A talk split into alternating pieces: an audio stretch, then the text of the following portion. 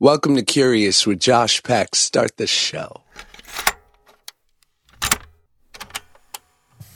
Welcome back to the Curious Podcast. My name is Josh Peck, and I'm your host, and your name is Listener, and that's what you do. You listen. What a life! What a week! Did you enjoy your long patriotic weekend? Uh, if you're an American and listening to this, you celebrated our national holiday, July 4th, the day in which America b- did. What is it? It's a, de- it's a Declaration of Independence. No. Is it? Yeah. Yeah, well, it's a rat. July 4th is the day it was ratified, or is it? I think it was like a few days later, actually. Is that when it was signed? Declaration of Independence, with John Hancock, bunch of other dudes, huge signatures, large feather, parchment.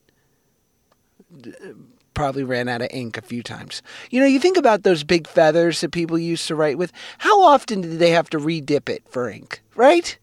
Was it? I don't. I I highly doubt that that ink lasted longer than a word.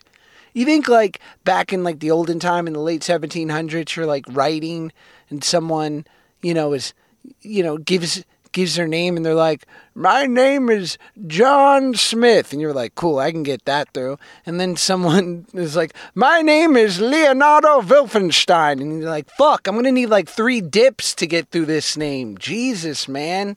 Have a shorter name. I'm writing with a feather. Oh my God. This ink does not go a long way. Could you imagine? Could you imagine if you showed like John Hancock a fucking ballpoint pen? Would his brain explode? Forget an iPhone and like all these things. I mean that that's a given, but like just something as simple as like a ballpoint, like a Sharpie. Would would would Benjamin Franklin have been like, "Oh, fuck electricity. This is this is what's up. This is what? How how how?" But, you know, 4th of July. Listen, I, I love this country. I'm proud to be a citizen of it. I, you know, I take issue with many of the things that, you know, other people take issue with. But overall, very proud and happy to be a citizen of the good old US of A. But, I mean, we really turned these holidays into just a fucking alcoholism fest. And I just, you know, whenever, well, I'm not sure when 4th of July became, you know, about Daisy Dukes and cheap beer. Man, that that's like the old the oldest old guy statement I've ever made. But I'm not totally wrong. It's just like there's so much douchebaggery that this kind of holiday brings out in people that it almost makes me hate it. And I am so um, I'm so frickin' American. I'm really not. I mean, you know, I, I appreciate I appreciate the opportunities that were afforded to me by being born in a country with opportunity. I don't know who I'm trying to impress. Sorry, a car just drove by. I'm, I'm recording this in my car. You know, I record a lot of things for the podcast in my car now because I got a busy household with a child who constantly makes noise and is just terribly insensitive. You know, he doesn't care that this is an audio experience you've grown, the listener, you know, uh, used to hearing with perfect treble and bass. He doesn't care. It's all about his needs.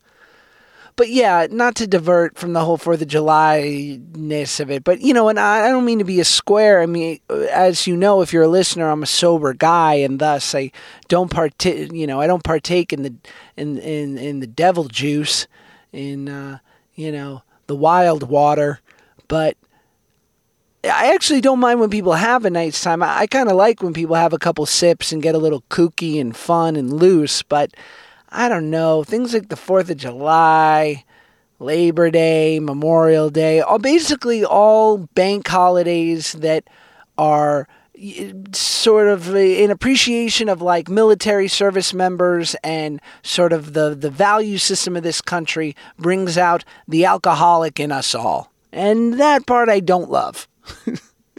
but, you know, I don't know. Have your time. Enjoy your life. Um, what else? What else is going on?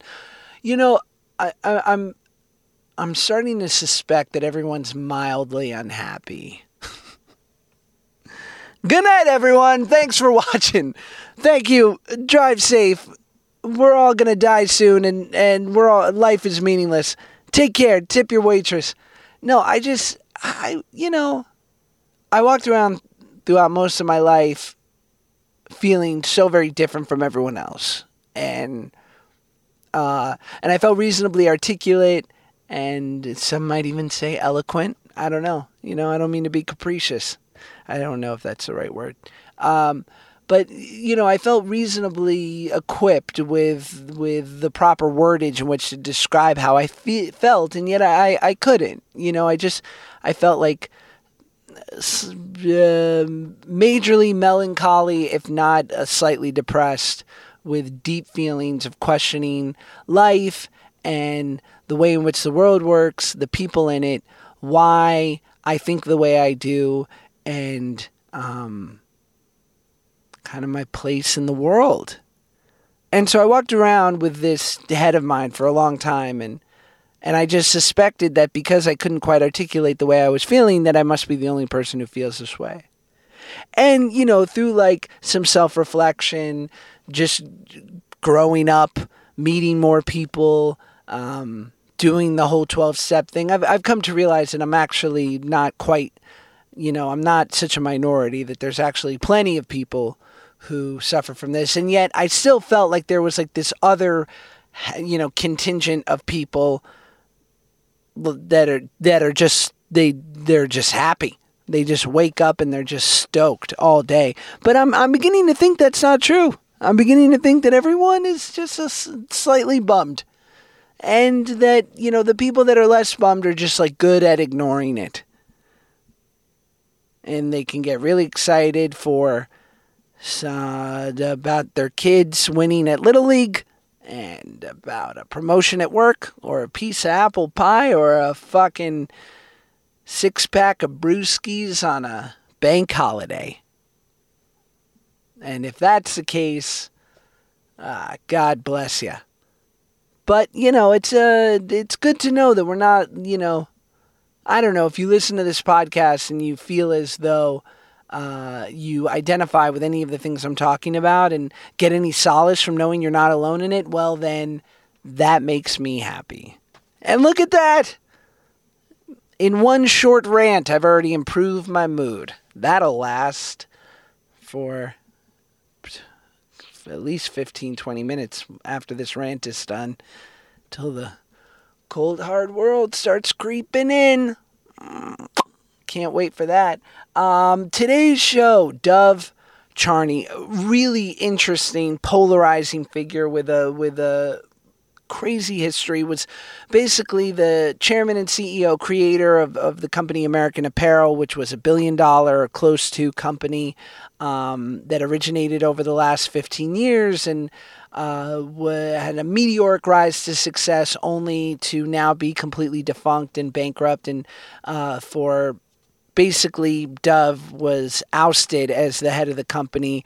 And, uh, you know, he's a divisive figure. Um, he's been lauded for his brilliance and the way in which he helped build that company and and then he he's also been uh, criticized for the way in which he ran it and for other um, exploits that you can research so you know he's been pretty widely interviewed in the past and I felt a need in which to try to ask him things that I hadn't heard him ask before.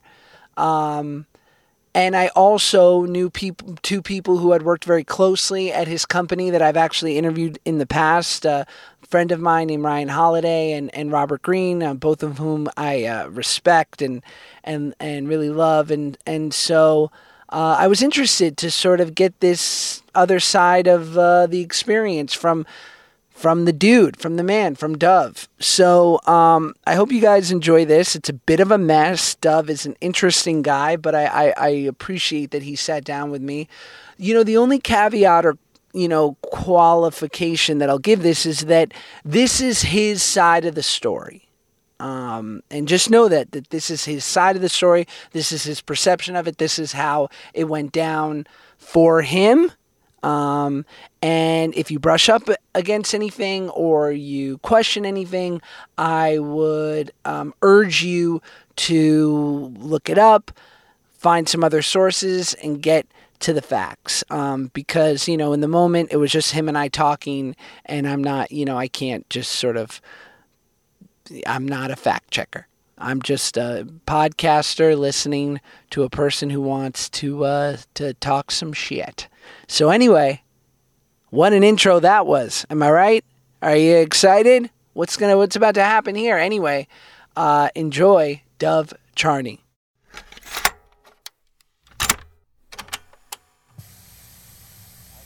but I don't really want, you know, like it's it's my life on there, man.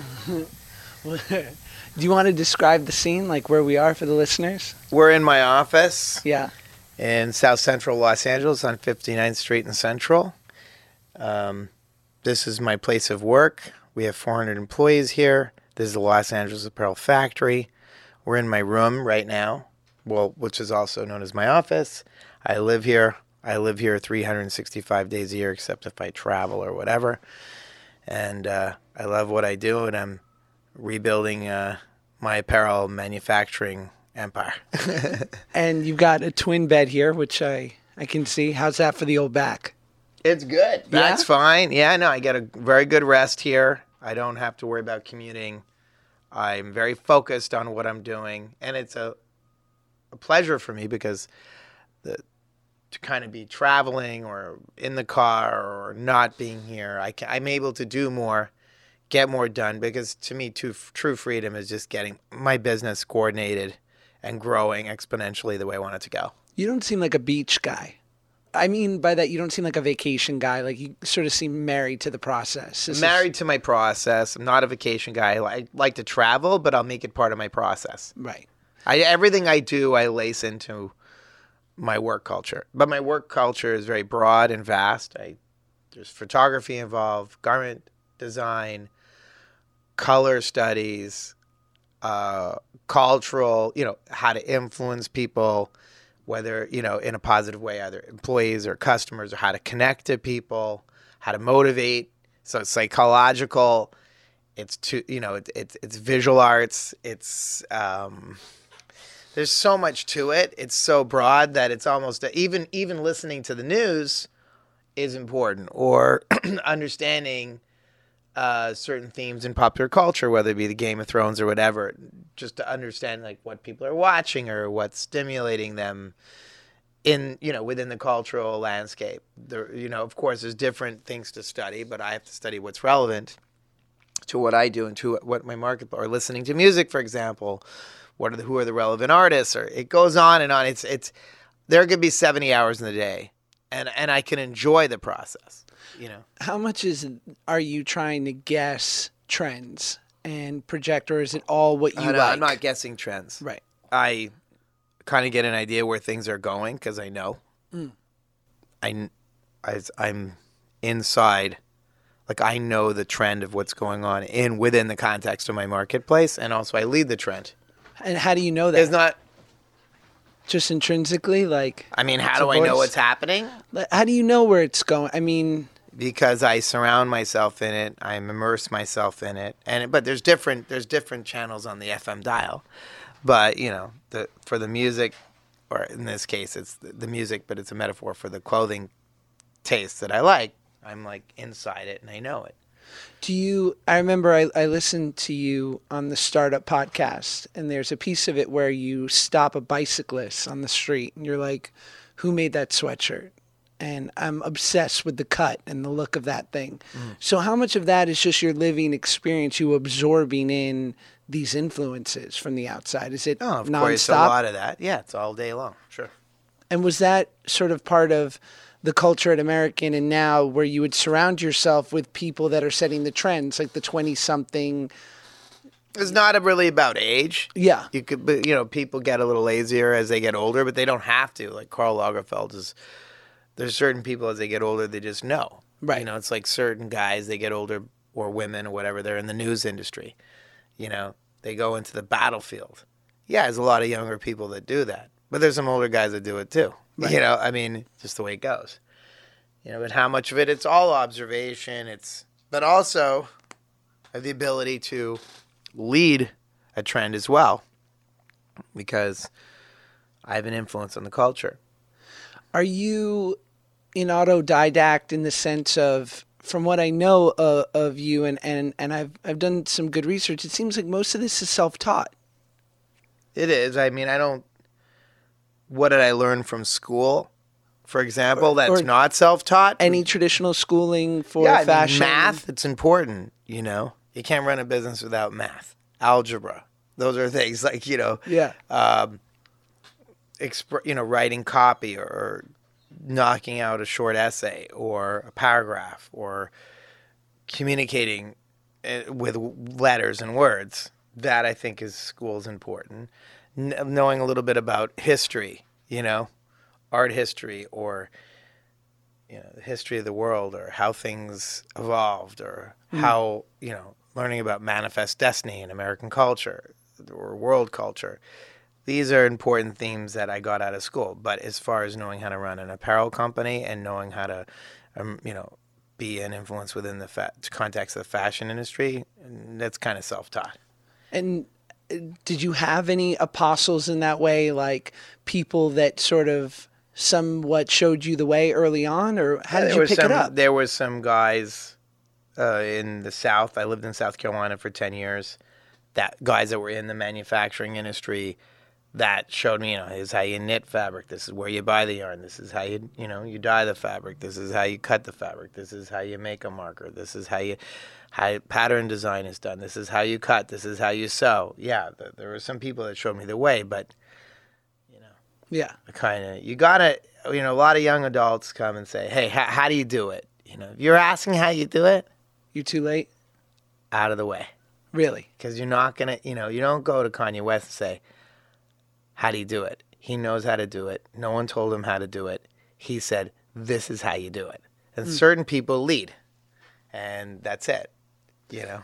And uh, but is that again like is that just born out of it's a natural sort of ability like yeah there's certain people in every generation that have the ability to lead the culture. Not just because they have that ability doesn't mean it manifests itself. They could be locked in prison or they might be born in the wrong city or you know what i'm saying? Or Right. they were born in unfortunate circumstances or you know but certain people in our culture in, in, in every generation in hu- basically in, in the human even in birds you see certain birds leave the flock that's the way it goes Can you track to your childhood or as a teen, you having a certain sort of um, a take on clothing or design that where you can see that it was born out of something when you were really young that Yes. flourished? Yeah, I went when I was, you know, uh, in my early teens. I would go to the United States from Montreal to, to, to Florida, Christmas time, whatever, and I'd really buy certain clothes, certain T-shirts, certain underwear, socks, whatever in the United States. They were a little different than Canada, and I really took an appreciation to certain of the iconic products that were available in the United States that weren't available in Canada. They were just different, you know. Grass is always greener on the other side, and it was, you know, t-shirts and, you know, cotton t-shirts, underwear, and socks was really iconic, American, you know, American, un- unique to the American uh, shopping experience. There was a lot of protectionism between, you know, the different markets, Canada, Germany, United States. Everybody had their own t-shirt industry, and it was each one was heavily protected with duties and taxes. And what did it what did Canadian t-shirts look like? They were a little different. The fits were different. The the, the, the, the textures were different. The co- you know it was poly cotton a little bit more in Canada. The states was more in had more cotton. There's a wider range of sizes in the United States cause, just because it's such a big market. So I was a smaller boy, so I was able to get extra small, Right. an extra small T-shirt, which I felt better about wearing than you know medium through extra large. That's you know it'd even be hard to find small sometimes in the Canadian market at that time. But I I was so small. Right. There's little nuances that were different at the time. and- this is prior to offshoring and Right. And did you so when you find these things like was there a was there a lust to want to come to America and sort of do your thing here like well, I was grew up in the Canadian market, uh, in the, you know in Quebec, and I was in the anglophone, you know, English speaking community, and there was a nationalist movement where there was push for the French language um, to kind of dominate and con- you know confront the larger English market. You know, so they were moving to make all the signs in French. There was like a lot of weird things Right. that were going on. I don't like nationalism in the United States. I don't like nationalism in Quebec. I don't like nationalism anywhere. I don't like borders.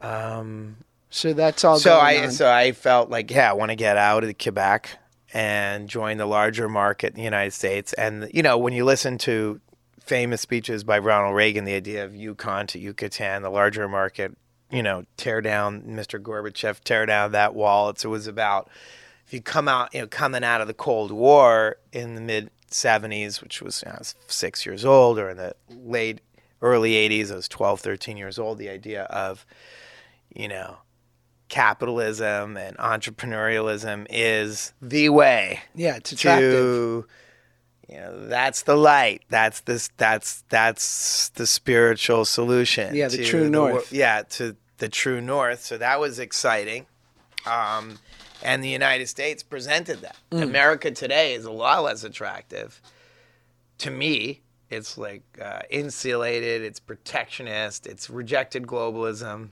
like I, I was li- listening to a speech by Ronald Reagan. The reason I mention it because I just listened to it the other day because an employee is, has no connection to what Ronald Reagan means. It's not like I was a big Reagan supporter. I think Reagan was very backward in terms of his vo- views on pro-choice and stuff like that. But what he was was a globalist, hmm. and he wanted to bring the world together. You know, on issues of free trade. They believed in free trade, unlike Donald Trump, who's like a nationalist. Right. He's proud of that.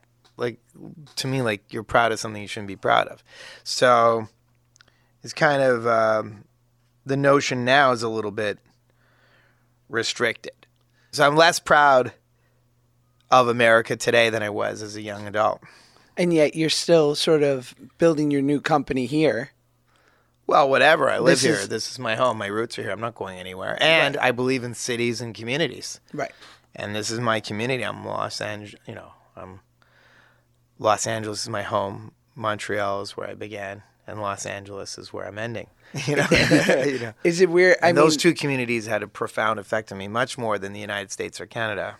I mean, Trump is weirdly positive in the sense of if you're going to have a business like yours, which is sort of homogenized within the U.S. and not looking to, you know, face tariffs from outsourcing throughout the world, right? I mean, So, what is he presenting? it, I'm mind? saying in, in a sense, like you're bet, you know, weirdly, and I, I totally agree with you with sort of Trump's America, but he, in some ways he's incentivizing doing it here. And I don't think he is. no, I think it's a front. I don't think he understands the complexities of manufacturing. Mm. I think he's a marketer first, and he doesn't think through the engineering. Um, so far, Trump has done nothing to support American clothing manufacturing that I can see. And it's not that he doesn't want to. I don't like he hasn't invited me or the right people that really understand it. For example, we were facing a 35% tariff of- on t-shirts into Europe right now, 37%, and it was 12 before he got in office. So how's that helping as we can't export clothing to Europe? That's like one of the best markets in the world. right. And we're stuck. Okay. Got screwed out of that. That's so far what Trump's given the apparel industry. So what do you do? You know, I mean, just being, Do you just I'm take just it? being candid. You know, if he's listening, that didn't help out. You know what I'm saying? And then there's no, and if you go into China, there's all kinds of financing programs for automation, for apparel manufacturing automation, because the Chinese know manual labor is over.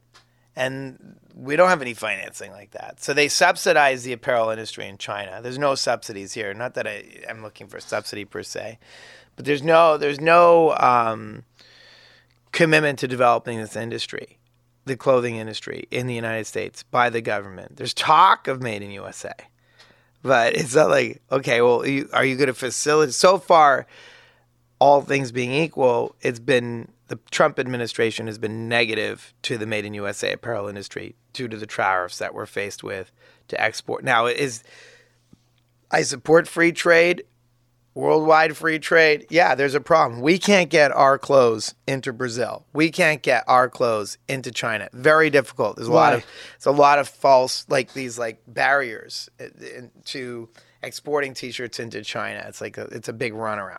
Okay, but of course they can bring their stuff over here.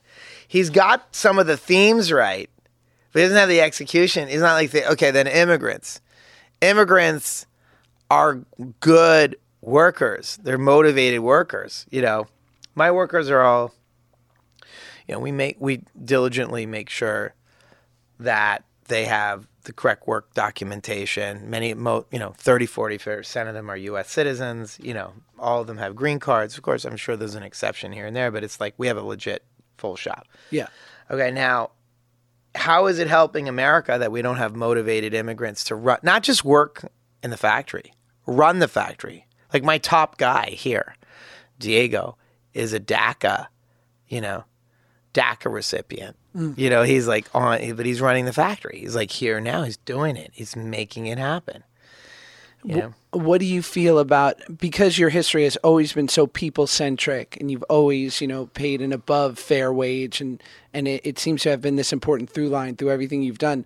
What do you think about automation coming automation is critical to support jobs. I support automation, and I'm a conservationist in terms of spent. You know, conservation means you buy the at the right price, you recycle, you make all your manufacturing. To, you know, it has to be um, efficient, and it means cutting corners at every at every end to make sure that you, you know, automate at every level you possibly can and that allows to sustain the business financially and if it sustain an efficient business and and allows you to pay fair wages rather than relentlessly pursue pursuing cheap wages on the other side of a fence.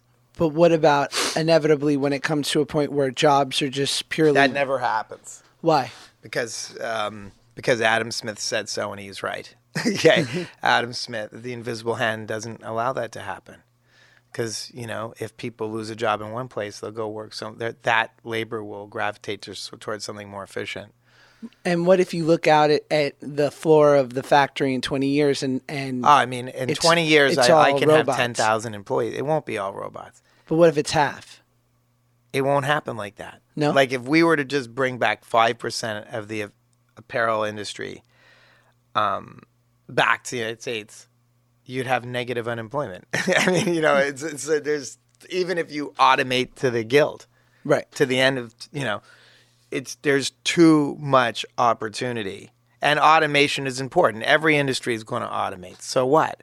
There'll be jobs building all these automation devices. And to the extent if you can remove physical labor out of anything you're doing you're doing uh, a good deed. Do you so what wh- what inspired you early on to sort of make your your stand on paying more than a fair wage and bringing the work back to LA because that's sort of been a through line for you in your entire career. Where where was that born out of? to pay fair wages No, I mean sorry you- my, my mind wandered for a second sorry to say it again please Not at all. I mean, you pay above fair wage, and it was it, it of incredible importance for you to make in LA and for you to you know make sure that you were paying your workers. well workers. where does that where does that come from yeah, where was it born Well, out I of? mean- instead of just like sheer I think- humanity. I think, some of my family members, particularly my grandparents, were Yiddish immigrants from Europe. They were socialists. They worked. You know, my grandmother was a sample maker. My grandfather eventually had his own paint company where they'd paint d- painting and decorating. But initially, he was a paint worker. Mm. They supported the you know, the NDP party in Canada, which is like a labor party. You know, there was a commitment to the betterment of the underprivileged in their cultural context. And I took that with me a little bit. And also in my mother's family, my mother particularly, there's always been concern right. for the rights of workers and people and, you know, to advance the. It's kind of potentially, it starts from the influence of having wor- a working class uh, values within a family context, but also it emerges that uh, as I became, you know, I'm of course my father went to Harvard. I come from I, f- I come from privilege without question, right? Um, his brothers went to Yale. We lived in some one of the finest communities in North America, in Westmount, Quebec. Forget it; it's beautiful. Yeah. we have everything to thank for. But then comes noblesse obligée. You know, which, What's that? Noblesse obligée is something that John F. Kennedy would speak to. You know that the the privileged have an obligation to to the un, to the less privileged to improve their lives, and that comes with the, that that the nobles are obliged to do so.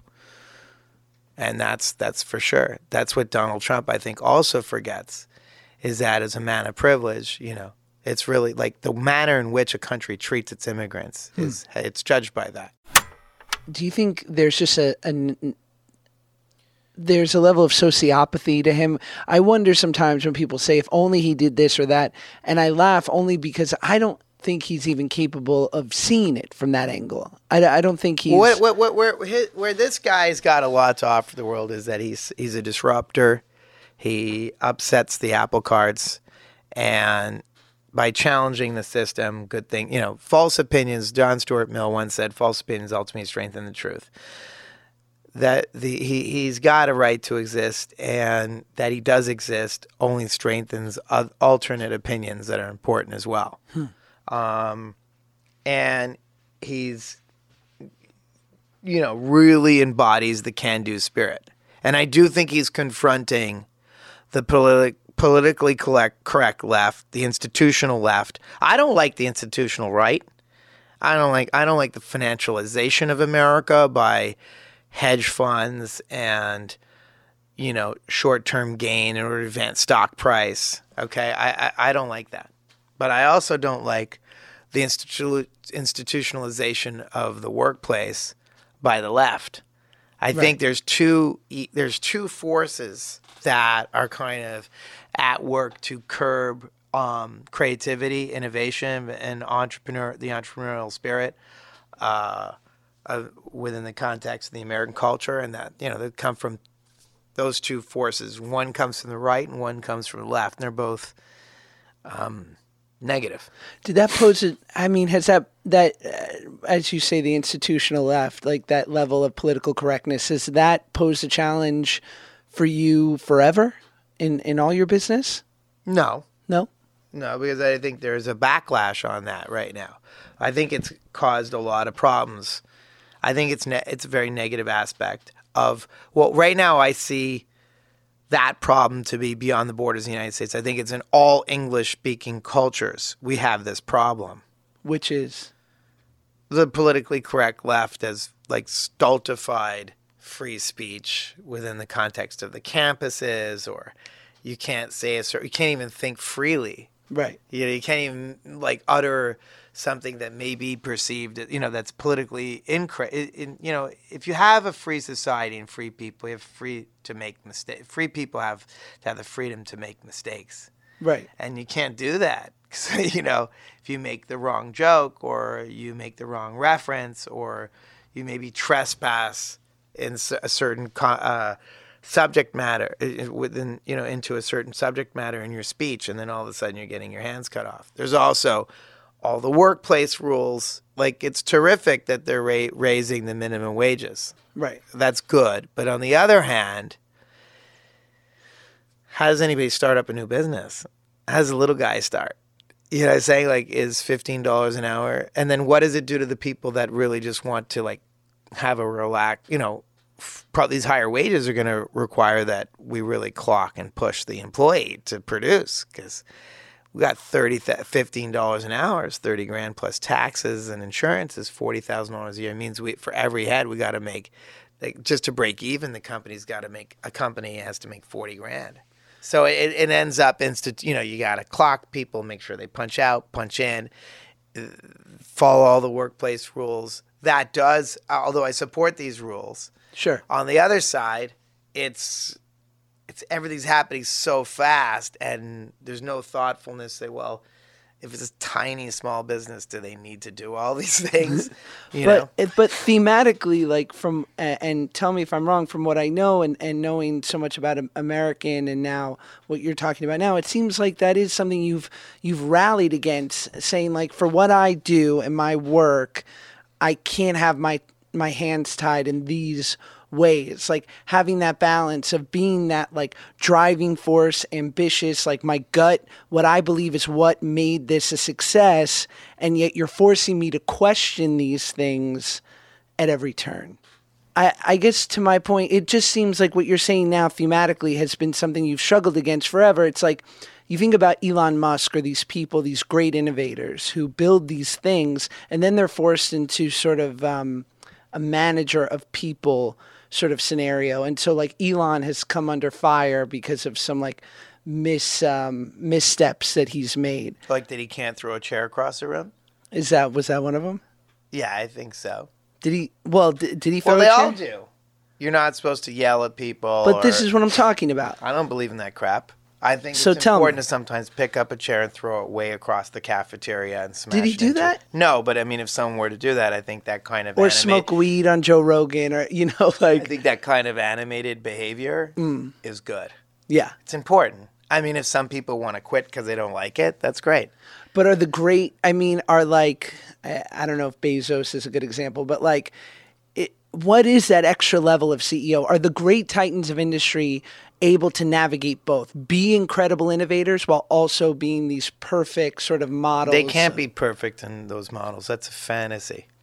Okay. Yeah, of course you could be a if that because then you only the restrained and carefully calculated Right. then can proceed. So if Einstein is restrained and carefully calculated, he gets to go past go.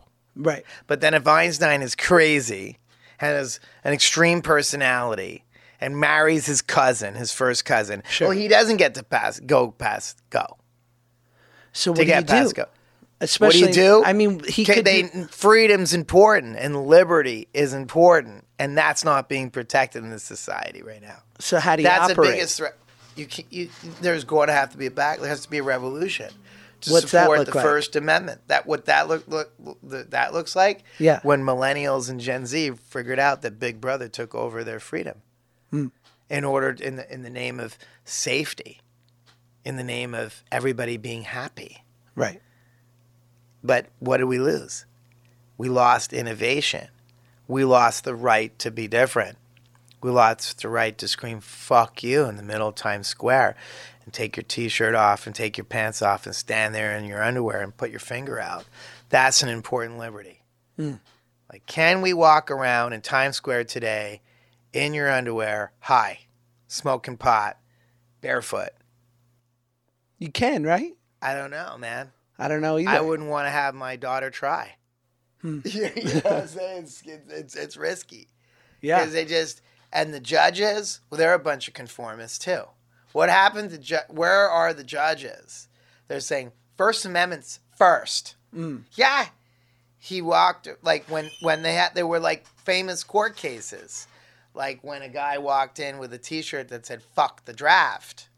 You know, will the judges of today support that kind of liberty and freedom? Yeah, some things are offensive. Like you take some, like, do I support the right of the Nazi Party to walk down, um, down, you know, a major artery of. Don, no, right here in downtown Los Angeles and have some kind of Nazi manifestation? Yes, their liberty is critically important to me as and I as a Jewish person who has ha- has had ancestors fall under the sword of the Holocaust, okay, and and and die, you know, from in in, the, in Nazi Germany, like dozens of relatives.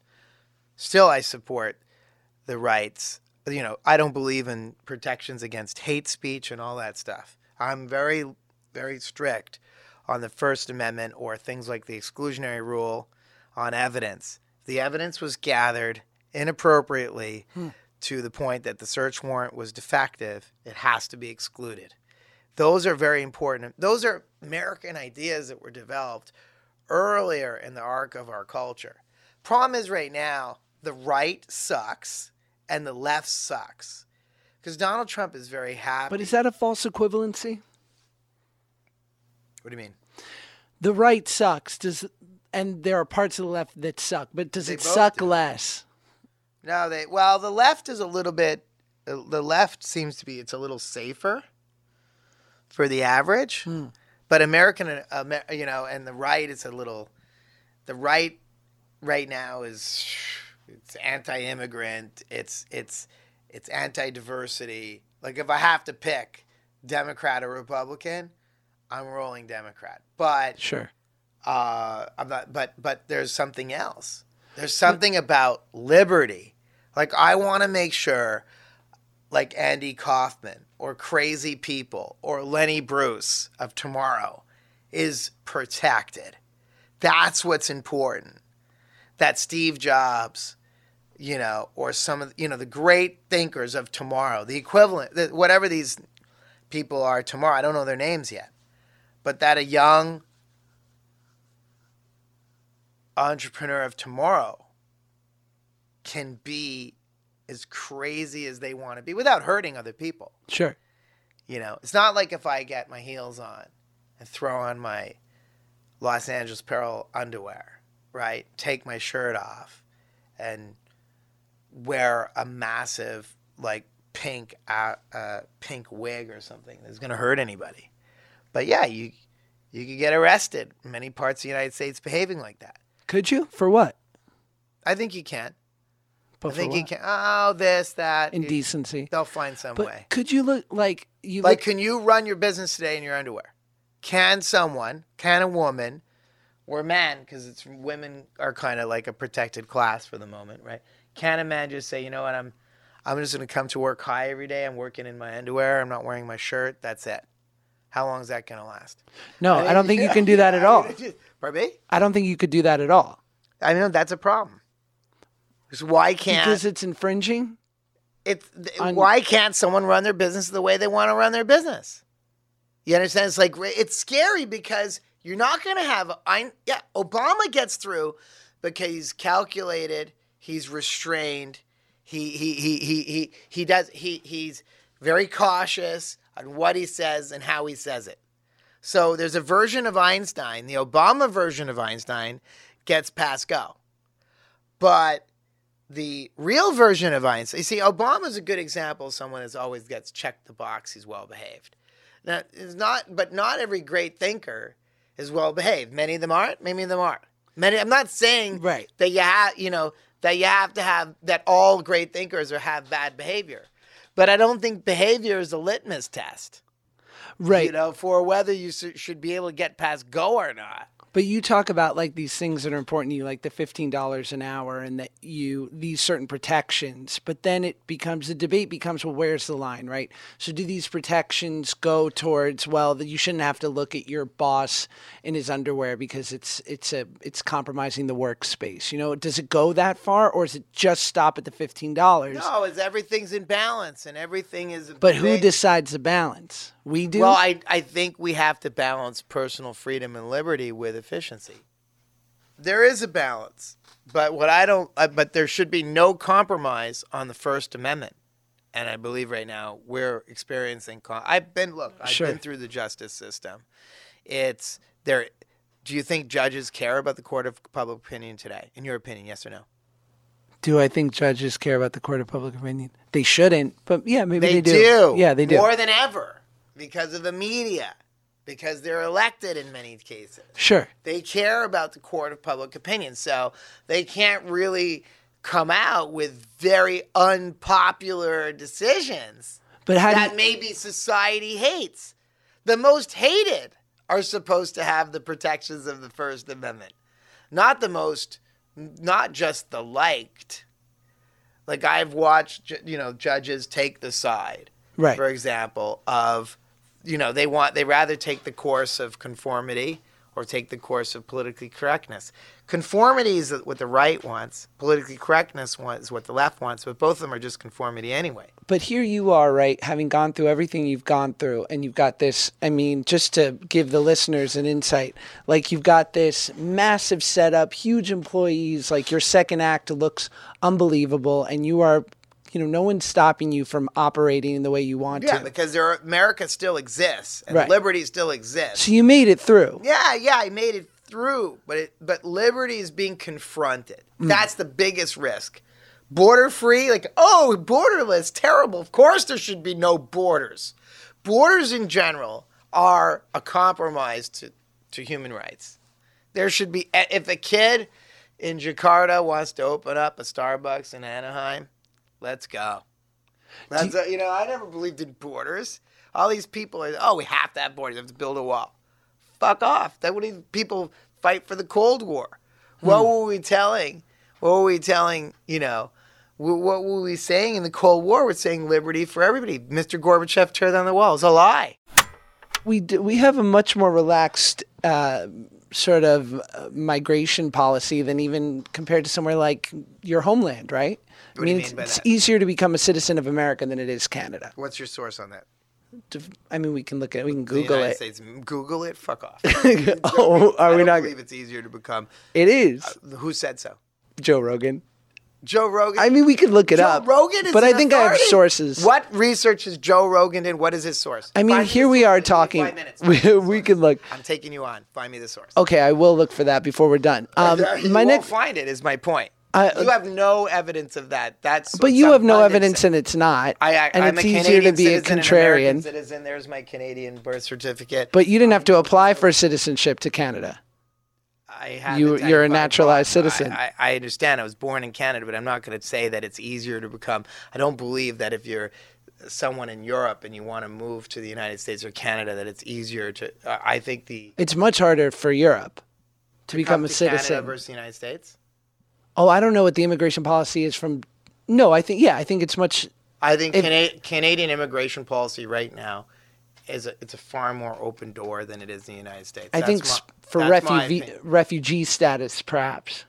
from all statuses. All right. It's easier to get into Canada than the United States right now. It is basically impossible to get into the United States. It's either going to happen through an H1, which you have to have specialized knowledge, or it's going to happen off a lottery, which I think they're canceling, hmm. or it's going to happen after off of family reunification. The how else? Do, or it's going to you're going to be transferred from a foreign company to a U.S. company, and you you're a management employee in the foreign company. I don't know of any, and I'm an expert in immigration. I've helped naturalize at least a thousand people. Yeah. I don't think it's hard. It's easier to become an American. Like that idea that it's easier to become an American than a Canadian. No, I don't believe that to be so. I think that it's very difficult to become either one. I think it's you know now if you want to enter the United States illegally or enter Canada illegally, like where could you probably survive in the society? It's probably about equal. You can work under the table in either society. Sure. you know what I mean? Like if so you want to work as a cleaning lady or you want to start a street business, you can or you want to sell, you know, marijuana on the street, you could probably do it in both. You know, you're not going to get deported that easily. Can you can you look to specific like when we talk about the Elon about Elon throwing the chair or I don't know that for sure. I don't have a source for whomever. each chair, but I think I think I like I know animated behavior.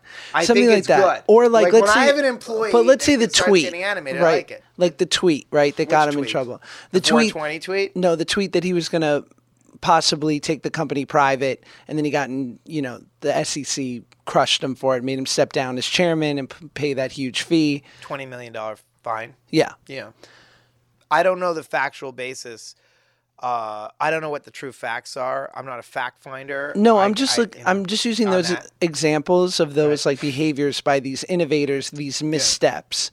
And I feel like you have throughout your career been pretty unapologetic in certain respects of saying like this was what was required. This is part of my story. Like can you do you look do you look back at any any certain specific moments and go, "Ah, you know what? I stand by it and yet fuck if I had just taken a different route, perhaps I would have made it easier for myself. Like, are there just specific moments? The only, the only thing I could think specifically that I did wrong was trust other people and at certain points that I shouldn't have trusted. Really, I mean, that's I kind of name like, names, but I could tear some people down. but that's an interesting, that that's an interesting turn No, of but phrase. If you, have a, if you have, I was the victim of trusting people too much. yeah, that's the, probably the biggest biggest misfortune that great entrepreneurs have been faced with. Really? Absolutely. That's probably it because you, you choose your board members, for example, or you have the right to appoint certain board members, Right. right? Or, I interviewed Robert, by the way, yeah. just just because I'm fascinated by him. But like, so to that point, right? Was that no, but if you in corporate governance, a lot of entrepreneurs don't think about that. But their directors may not be, may not have the talent. They may be ignorant. They may not have the time. Mm. You know, boards make mistakes, and it can kill a company. And you think that's what happened for you? I, I don't want to get into the details of it, but I was I was I was a victim of I was disenfranchised as a shareholder of American Apparel illegally, and it's black and white. And I then was also um, a victim of securities fraud. When I tried to get the company back, I collaborated with a hedge fund to retake the company. And it, I was double crossed a second time in the space of 30 days because they said, okay, let's go back in. We'll do a hostile takeover of your company. We'll put you back in. And I personally financed it with my own money.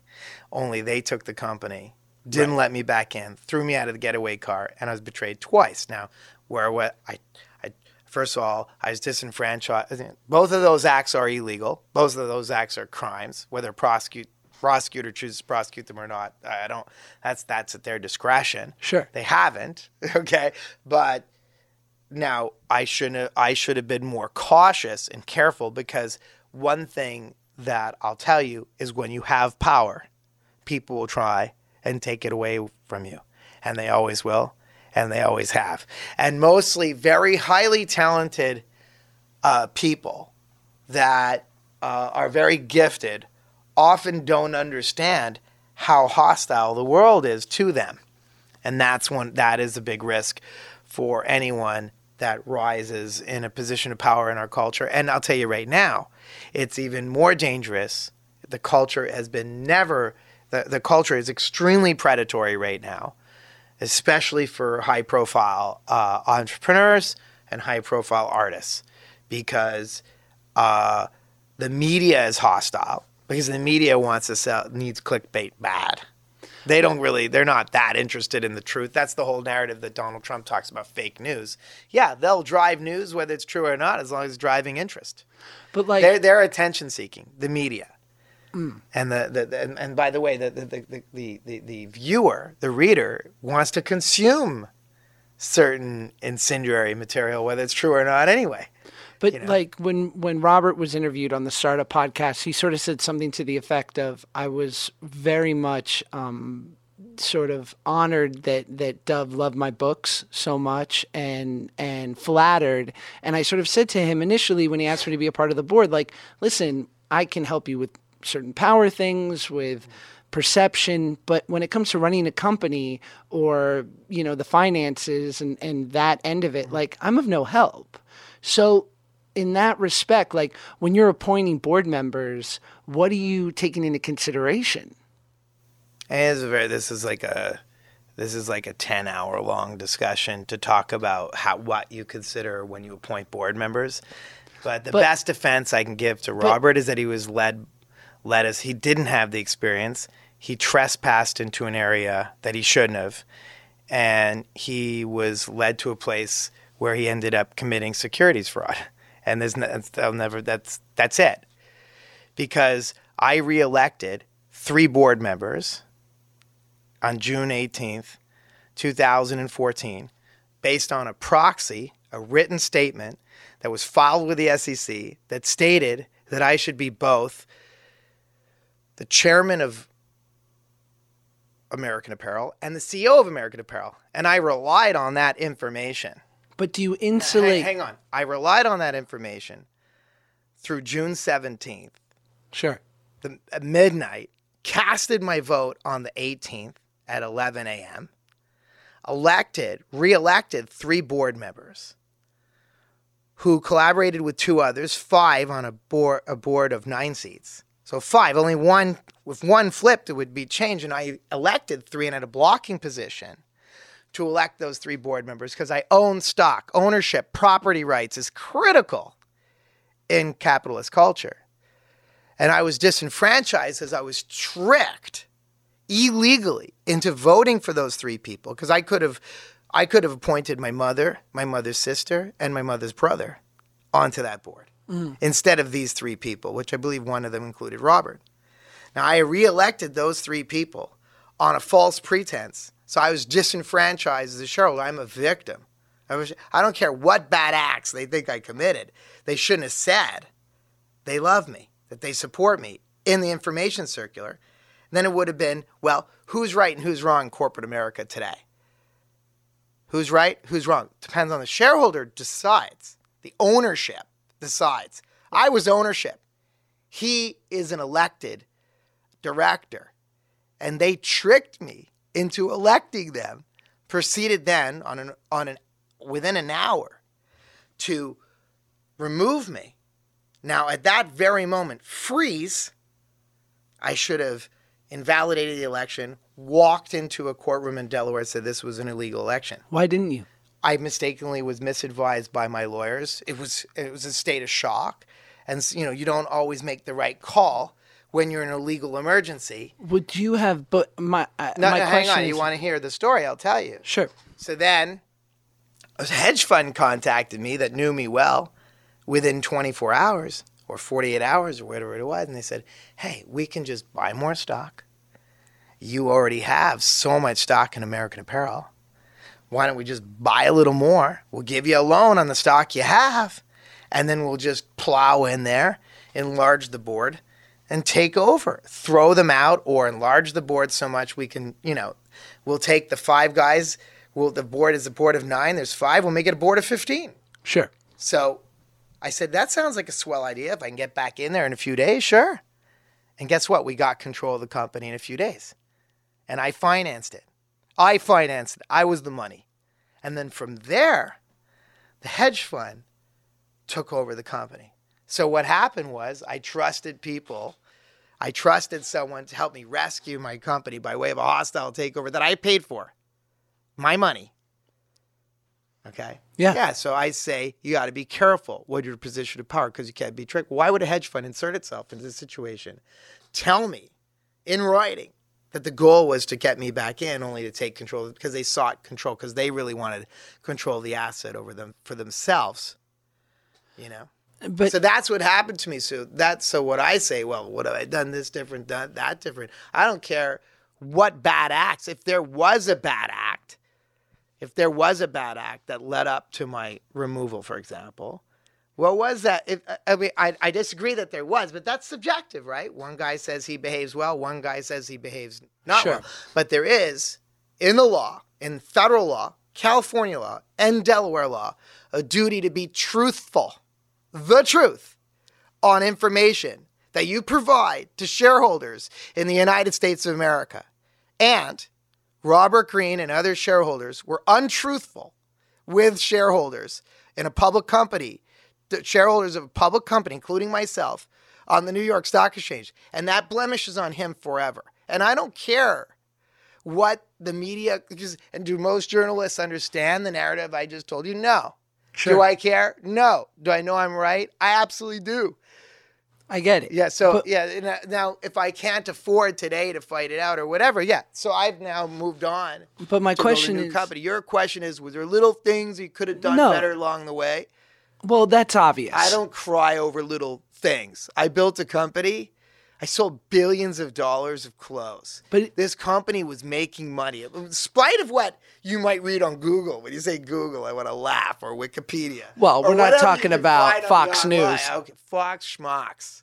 Uh, Fox is no It's just a search either. engine, Dov. Fo- Google's- real informa- Google's just a- real information is not always what you find on the World Wide Web. All right. Okay. So what this company was generating in the year that it was ousted, 45 million. It was predicted to, and it did. Our guidance was 40 to 45 million dollars of earnings before interest, tax, depreciation, amortization, and we achieved that even though I was ousted. Like if I could build a company again. Or if most people in the United States could build a company in their lifetime that generates 40 something million or more of earnings per year, that's such a high accomplishment you know, Right. in 2014 dollars. Because, you know, yeah, it's unfortunate what happened, but who really suffered? Workers, the community, the economy.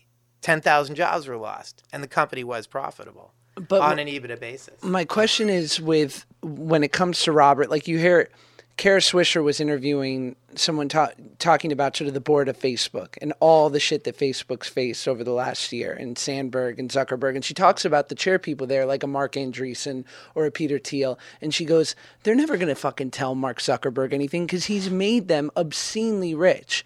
But let's suppose that one day in a year from now, Mark Zuckerberg gets in a lot of trouble, and all of a sudden Andreessen and Thiel aren't there. And he's like, "But what Uh, happened?" Mark Zuckerberg was smarter than Dov Charney.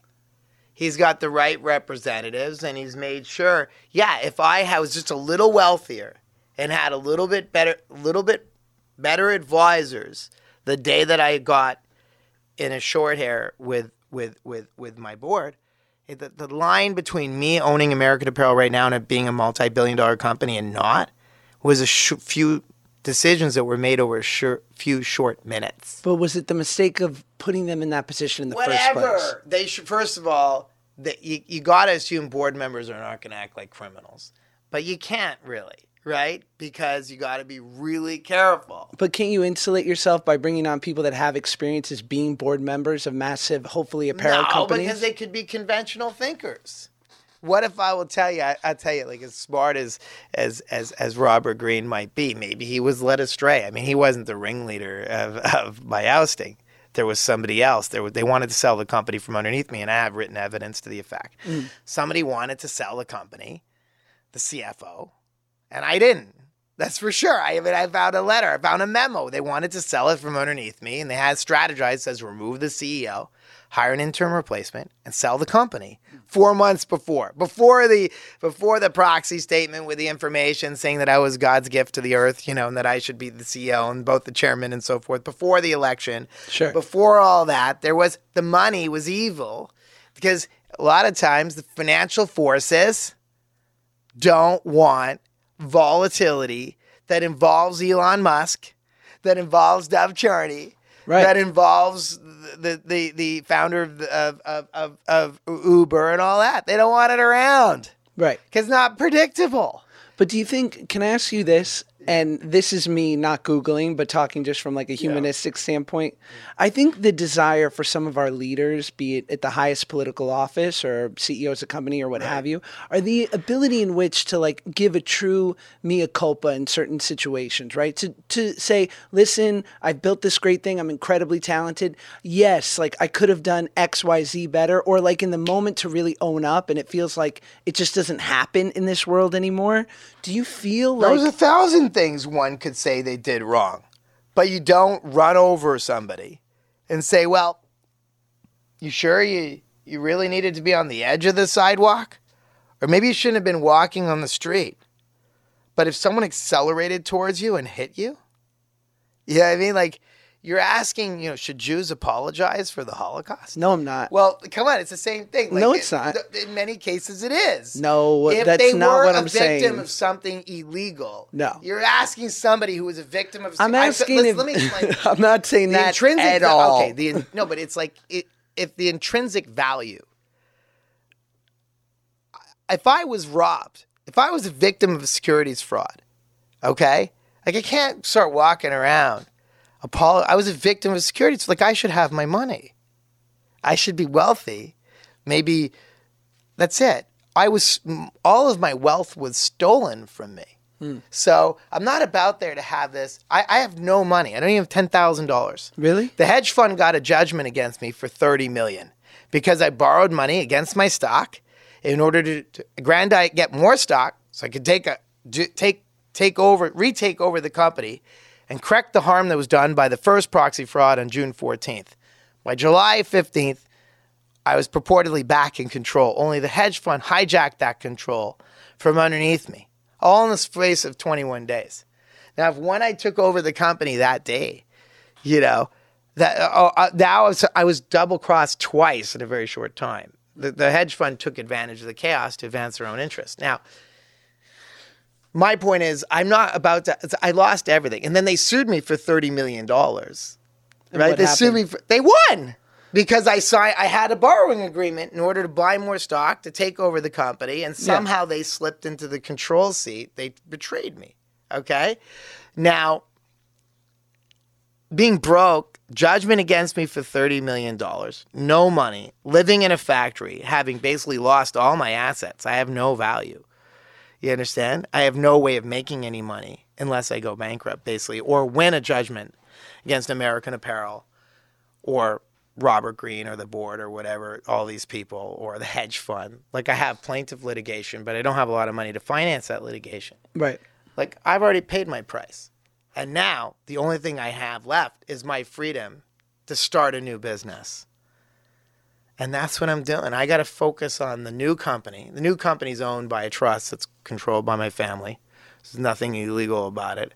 Hmm. It's that the trust. so it's property. financed by your by your family. No, it's not. Ish. They ish, but no, there was outside investors. But the formation of the company was I did not involve me putting any money into it. Very small amount of money was put into it, Right. a couple hundred thousand dollars by family members in order to catalyze the beginning. But then we raised money from from other parties. You know, the Yeah. company in itself sold convertible notes, et cetera, et cetera. Raised money, borrowed money. By the way, the workers themselves lent money to the company. And are these some people that you work with in American? Only, mostly ninety nine percent of the workers are from American Apparel. And how did you how did you reach back out to them? You just had No, them, they they were with me the whole time. They they watched me lose control of the company, right. and thanks to a deceitful board that betrayed the stakeholders of American Apparel, including the stockholders and the workers, basically from that point on, the company collapsed. They removed the Elon Musk of the company, and it collapsed. Like went straight to a zero right away. It was didn't take it didn't take years. It happened in months. Then they went chapter 11, blamed it all on me, got a new fresh lease, new money, started again. It collapsed a second time months later. So they had a double bankruptcy. And how was that for you? Were you was there a small part of you that was pleased watching it fucking crash for the second time you know without you? that that 10 cents of happiness is lost by $50 of sorrow. I built a world-class company that was paying fair wages and that was profitable and providing people with clothes that are made in a sustainable environment like the the manner in which the clothes are made. Right. So how much hooray can you one have? For me, it's a loss for the community. The business would have lasted forever. Not forever, but like Levi's been around for 200 years. It's part of the culture. It was completely destroyed. So now I'm here. I'm not bitter because I can't make money and I can't grow and I I'm I have to be positive. You can't? I Like can't, today? No, I can't. If I can't grow and be positive and be great, if I'm focused on, you know, the past, and then you get these journalists such as yourself asking, "What did you do?" Like, look, I got creamed, man. no, I, You I know, hear but you. I mean, I don't think anybody know. You don't know really. I didn't. You don't understand. It's not in the internet. It's hard to find the story. I look at the garments I made that I didn't like. I look at all the little things that I did that I would do differently, and I'm trying to ma- build this company Totally. to be stronger and better. But for No. me to sit there with a violin and start looking at the little things that I did wrong, it's nauseating to me. you know? No, I, I, I hear you. And the only, my only sort of line of questioning has to do with like, so much of what you've done is virtuous, Dov, and it, it's no bullshit. Like I, I so see your passion and what you've done for other people, and you've put people first your entire career. And like, at, to your point, you've had this massive sort of thing that was like f- supporting and put people first. And if, if in the face of that, like for instance, like if in the face of all that, people had just said like, and the only other thing you can't do is eat almonds anymore, right? Let's just say, and you're like, what do you mean I can't eat almonds? I like almonds. What the fuck? Like it's not illegal to eat almonds. I enjoy almonds. They're like, you just can't eat almonds. Don't ask. You can't fucking eat almonds. Would you just have not eaten the almonds? Would you have just been like, all right, Not if eating the almonds though was, was was core to my humanity. You know, no. I don't believe it's right. Like I don't believe just because Elon Musk wants to smoke some pot on a show mm. that he just can't function or go forward. You know, the truth is there is this overwhelming majority of people that like honesty and integrity and appreciate people's humanity. And I think smoking pot on the show only strengthened people's affection for Elon Musk. I think so too. Right. So, you know, the invisible hand is giving me a second chance right now. Yeah. Not the not the media, the people. You know, like people want to see. You know, I think there is a lot of support and a lot a lot of support in what I'm doing right now. I think there was a lot of support in the past. Don't forget, they spent millions. I mean, they had a big staff on that board. They just didn't have Robert Greene, who's brilliant, and I respect him. Yeah. Okay. They had uh, Allan Mayer, who's one of the most well known PR guys in the world. And he was he was on my board and they carefully utilized Sitrick and Company and they spent millions of dollars on PR. But still I'm able to rise. Because the public and that's why Donald Trump is a phenomena because the enti- the the mainstream media really fought, really really tried to use every device they had to take him down for whatever reason. They might not even realize what they're doing. But I remember, I'll never forget. And this is why people, this they're making a martyr. The mainstream media is making a martyr out of Donald Trump Interesting. because you know when it said ninety percent sure Cl- Hillary's gonna get in, and then that needle went to ten percent. They're like stupid. The New York Times isn't trustworthy because the New York Times, most media has been pull is, is like kind of suffered. It's got it's it's kind of gotten more partisan. CNN was never this partisan. Like when you listen to uh, to uh, Lemon, what's his first name? Don again? Lemon. Don Lemon. Whew. That guy's on a mission all night. And what do you think that's a result of? That's I think 24 that hour a news media. Polarized, we're in a polarized culture. It's Or- dangerous. it's predatory. Or is it just the almighty dollar, right? Is that before there was Who knows 24 what the hour news? Who knows what it is? They It's need sensationalism. It's all these things, but it's not a healthy environment for creative thinking, Yes. alternative ideas. Okay, one oh, eat the almonds, out the door, you're dead. You know, it's just too. It's it's the even this interview is risky for me. Like if I really think about it, I'm in litigation. They'll use bits and pieces. Sure. A friend of mine said the worst thing you could do is a documentary. You'll probably end up in jail. You know, it's just not because you're guilty of anything, not because you're guilty of anything, because it gives. Uh, it's a Ammo. vehicle, an am- one thing, or how it's interpreted, or how it's seen, and then the judges. It's not like the judges are going to protect you.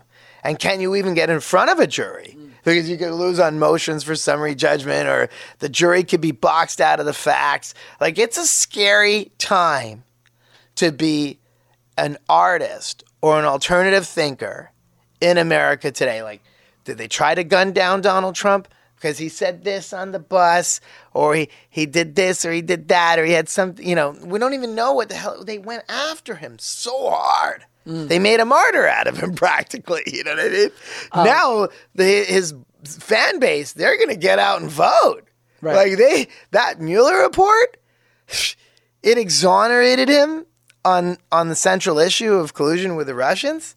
It's like anybody that has any love for Donald Trump is gonna get out of bed and make sure they vote. There's gonna be voter turnout. It's going to be rough. It's gonna be rough for any opponent. So I, I don't mean to get away from this, but I, I do want to ask you because I am fascinated. Like we have our mutual friend Ryan Holiday. And my question is to your point and and what you did such a good job of is early on bringing people like Ryan, who when he started working for you, he was 23, 22. Yeah. Like you took a shot bringing you know these really smart young people and putting them at pretty, I mean, executive level positions. That's correct. And someone like Ryan, who's gone on to write eight books and sort of be like, for better or for less, a sort of preeminent voice in, in his world. What did you What did you see? What did you see in I'm young people I don't like look that? at the resume. I don't always think. Just me grab some water. Yeah, I- yeah, yeah. I'm gonna tell you in a second. Gotcha.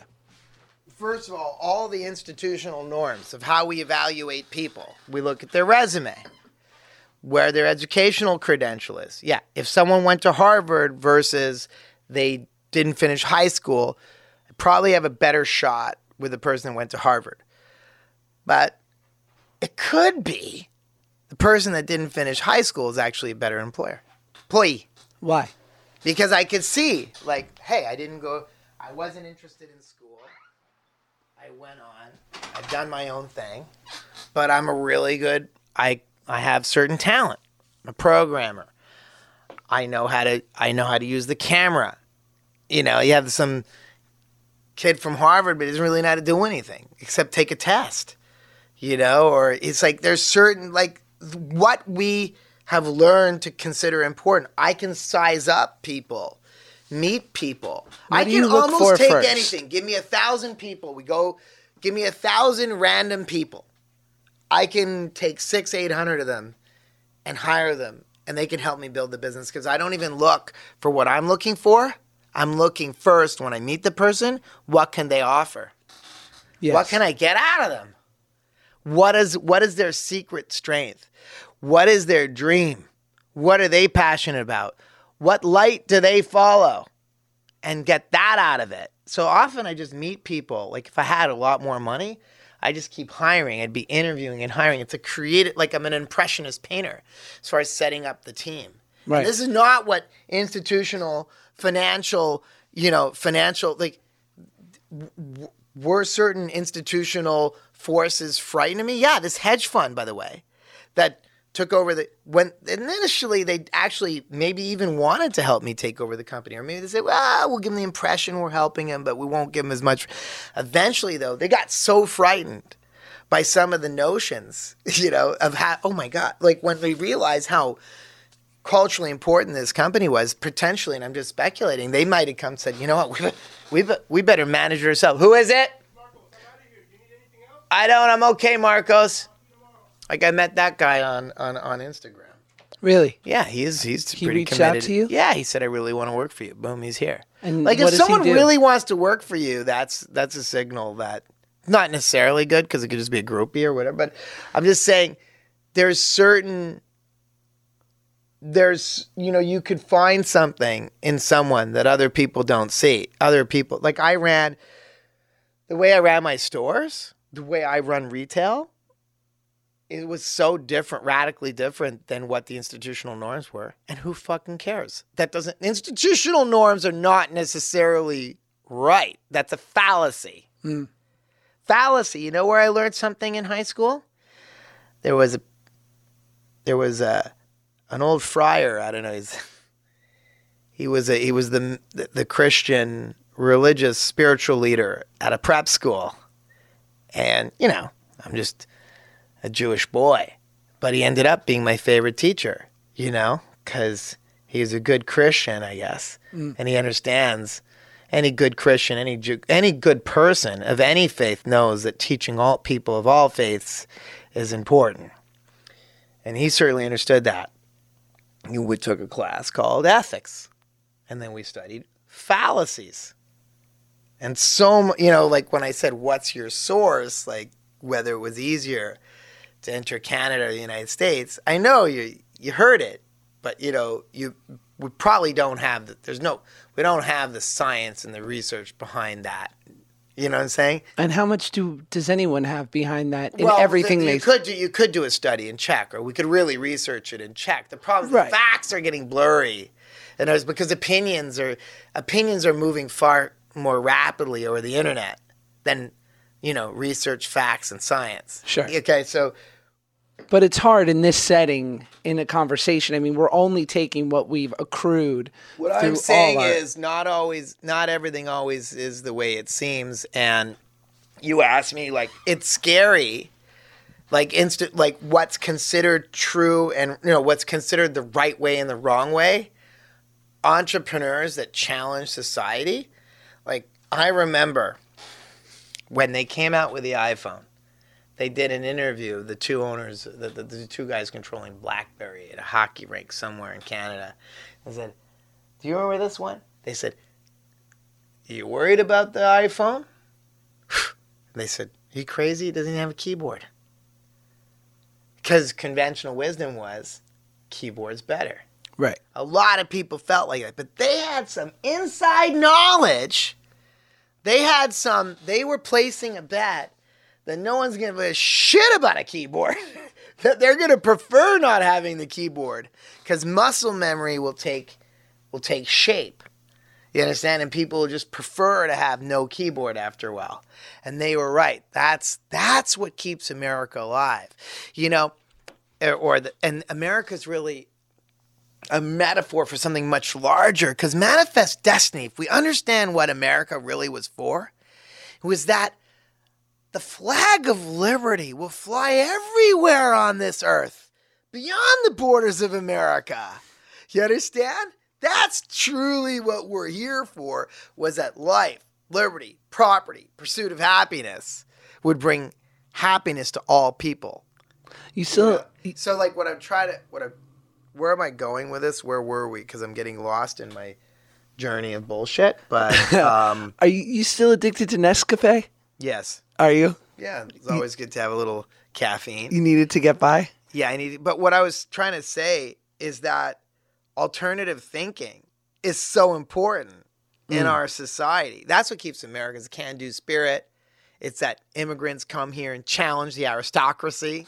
Hmm. You understand? Immigrants are not only great workers like mopping a floor, they're also great entrepreneurs.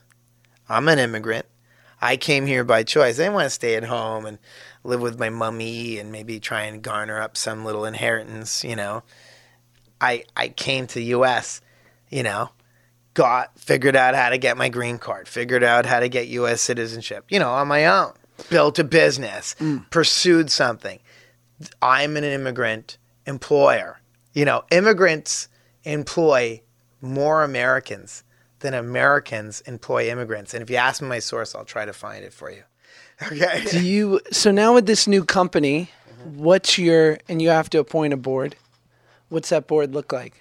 Well, right now I'm not. It's it's my father, me, and my CFO. And would it stay that way? I think you know, really, my opinion. I want a very closely held board. I want to control my business, and that's it. I'm looking for control over it. Like if I could go back in time, I wouldn't have been well about appointing all these strangers. I'm keeping control. That's what, and that's and that's what, and, that, and that's what Mark Zuckerberg did, and that's what the boys at Google did, and that's what Elon Musk did, and that's what what what what um, Jeff Bezos has done.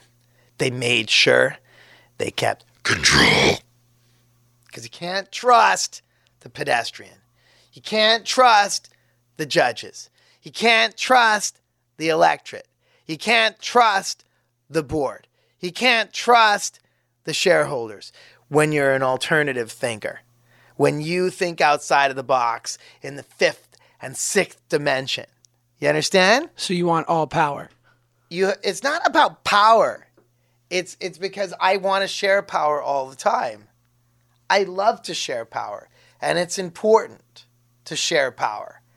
But the forces of convention will try to crush something that appears to be risky. Like no one believed in amazon. Ah, come on it was forever. Is it ever going to turn a profit? Is it ever going to turn a profit? Who's the richest man in the world?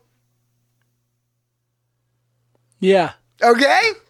At the height of American Apparel, you would walk into a store and check stitching on an item or start sweeping up the floors. details are everything. It's like remember on uh, the movie Casino when he wants the right number of blueberries in every muffin. Yeah. I mean, yeah, that's that's that's how that's how come. Uh, here you got. What kind of fries are these? In-N-Out. You like your fries? It's detail, man. They chop them up at the store, like all that stuff, like the perfect T-shirt. Yes. That's why offshoring, may, you know, it's really tough because they send it out. Like, remember when he says, remember when in the movie on on on um on on um Steve Jobs, like the fonts, he went crazy about fonts. Of course, fonts were important. It was a new idea, but no one ever. WYSIWYG. Do you know what WYSIWYG is? No. You're too young to know. What you see is what you get on the screen versus the printer. They came up with these ideas. Who invented the spreadsheet? Who invented Excel? Excel was on the Mac first. The Mac was an outlier.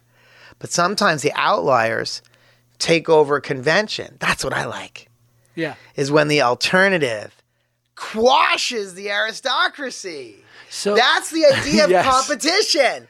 But financial forces don't want that to happen. Boards are frightened that they just need to cover their own ass. They don't give a fuck about telling him what's right or wrong. They just want to protect the stock price. You've made it very clear, Dov. Okay. I, I have a quick question about when all this, you know, going through everything and finally, you know, for better or for worse, the dust had settled. How long did you have a recovery period? Did you take six months off to look at everything? Did you lick your wounds at all, or did you go right back to work? First, I ran around in a circle trying to buy back American Apparel. I offered them $550 million prior to the bankruptcy. They said no. Illegally, they didn't they didn't execute their their duties to see if I had a real good offer based on what the alternative was. They were in a shaky financial position because they had removed me and the company was starting to nosedive. I was doing great until I was removed. I know they don't want to admit it, but the numbers would show that if you really, really examine them properly with a forensic, you don't need a forensic accountant with someone that understands business, okay? Now, I offer them $550 million, then it crashes, goes bankrupt. I offer them 300 and change. They say no. Out of chapter, You're saying you don't want to take my money? You're going to take the company yourself? They ended up selling it for $88 million brand only and stripped the company of all its jobs and resources and, and assets. They just sold the bread. So I was right; they were wrong. So shit. When I saw I couldn't buy it back, I quickly pivoted, got a couple sewing machines, like on How credit. quickly? Like the next day? Hours. Hours. Yeah, because it's one little problem in life. You only can live to hundred. Hmm. You know what I mean? Like you only have so many weeks, so much time. So there was no. you only like- get fifty weeks a year. So there was no. Not even a week. No, and it's like um, it, it's traumatized me to a large degree, but I have no choice. The only freedom I'm going to have is to get back my position.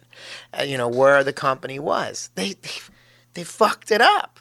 They cheated me. Now it would have been great. Let's supposing they stole the company from me, right? Okay. and it just went through to the moon. Like multi billion dollar valuation. That didn't happen. And let's say the hedge fund, well, they tricked him. They didn't let the colonel back into the KFC. But man, they they they they they they they really got Yeah, the spices worked. the spices worked and they took it to ten billion dollars. Yeah.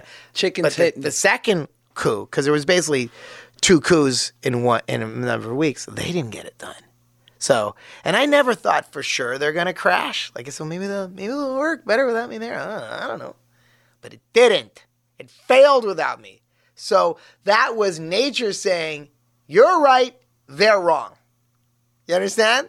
Because it should have worked better without me there if I was if I was such a mauvaise influence.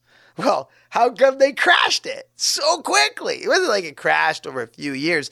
It like within 10 weeks, it was like it was like the Max 737. Okay, you know. But do you immediately find Los Angeles Apparel? Like, do you does it start like do you find the name and you start it the next day in, in Yeah. you know in Silver Lake in your house? Yeah. Just sewing machines. couple Workers, sewing let's go. Yeah, let's go.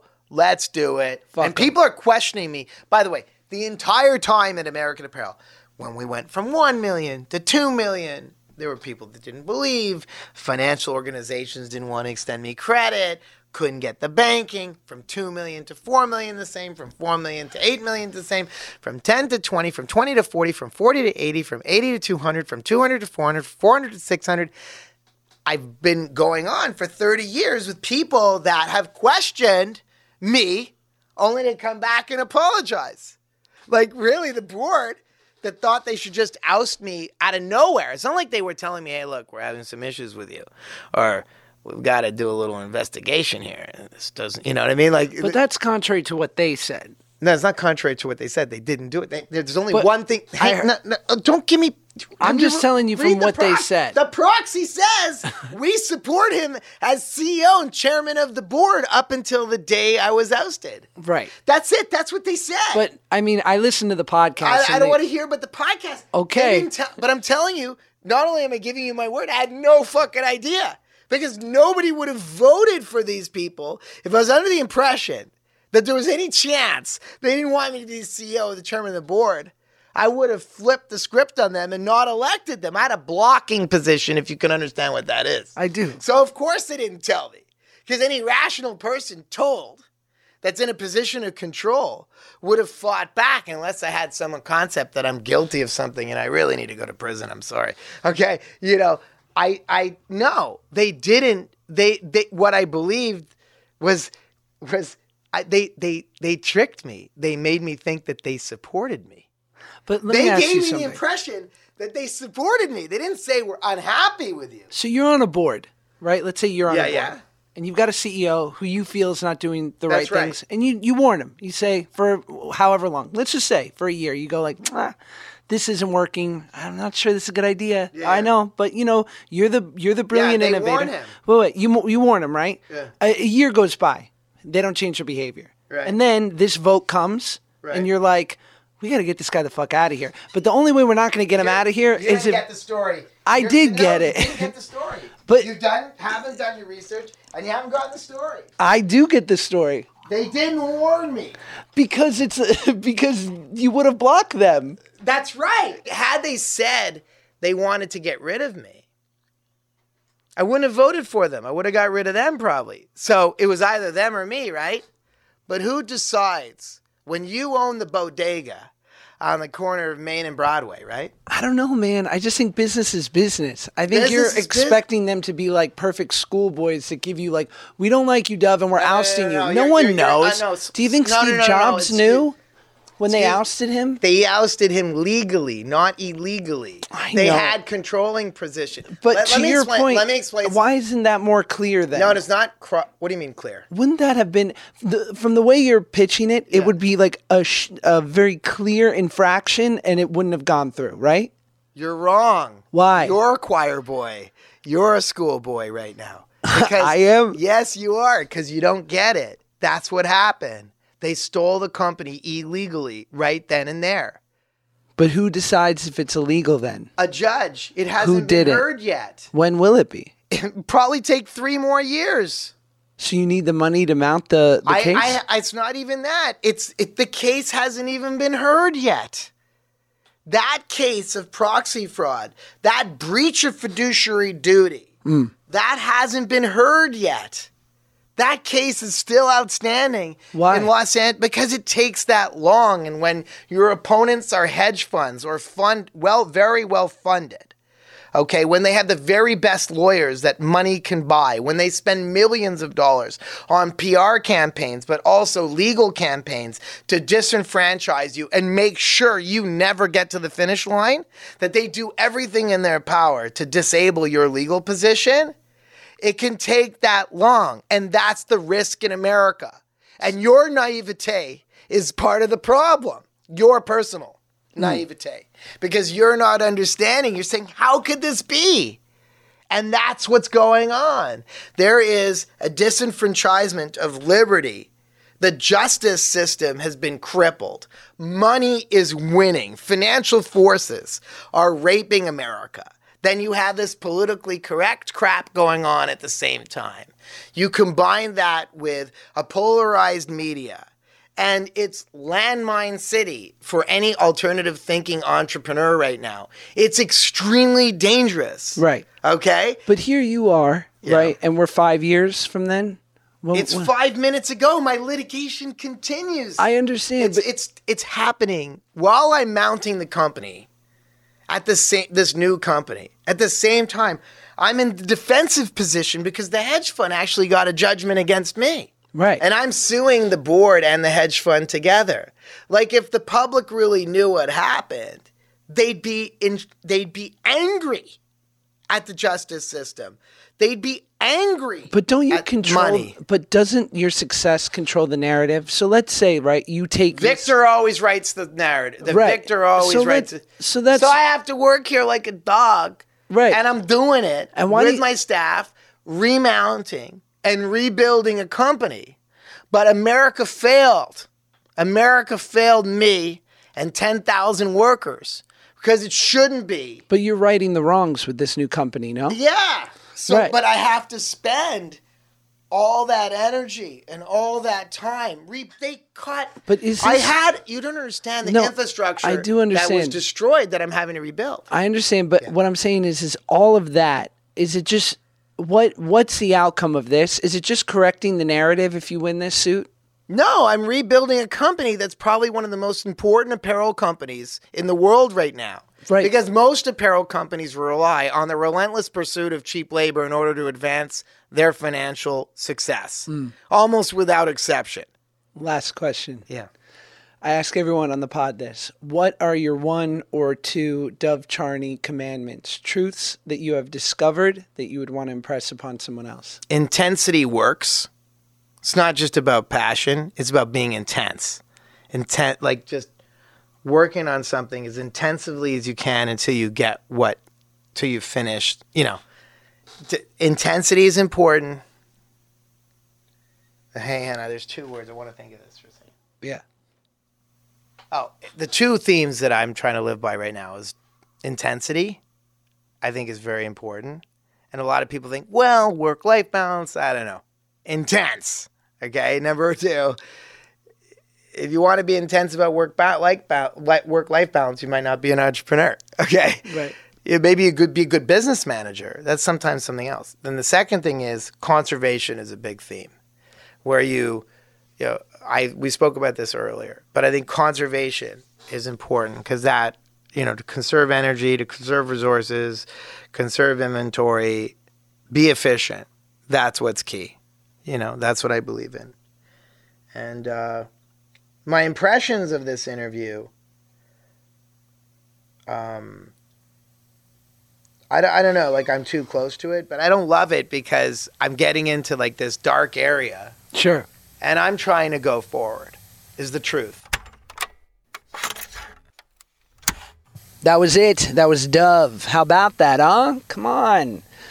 What an interview. Interesting guy. I wish that I had, uh, wish I had handled that slightly differently, but overall, I feel uh, glad that I got the opportunity to talk to him and uh, to hear his perspective on things because he uh, he's just an just such an interesting interesting dude. But I, I appreciate I appreciate it, Dub. Thanks for doing the interview, man, and I hope you guys enjoyed it. And yeah, great.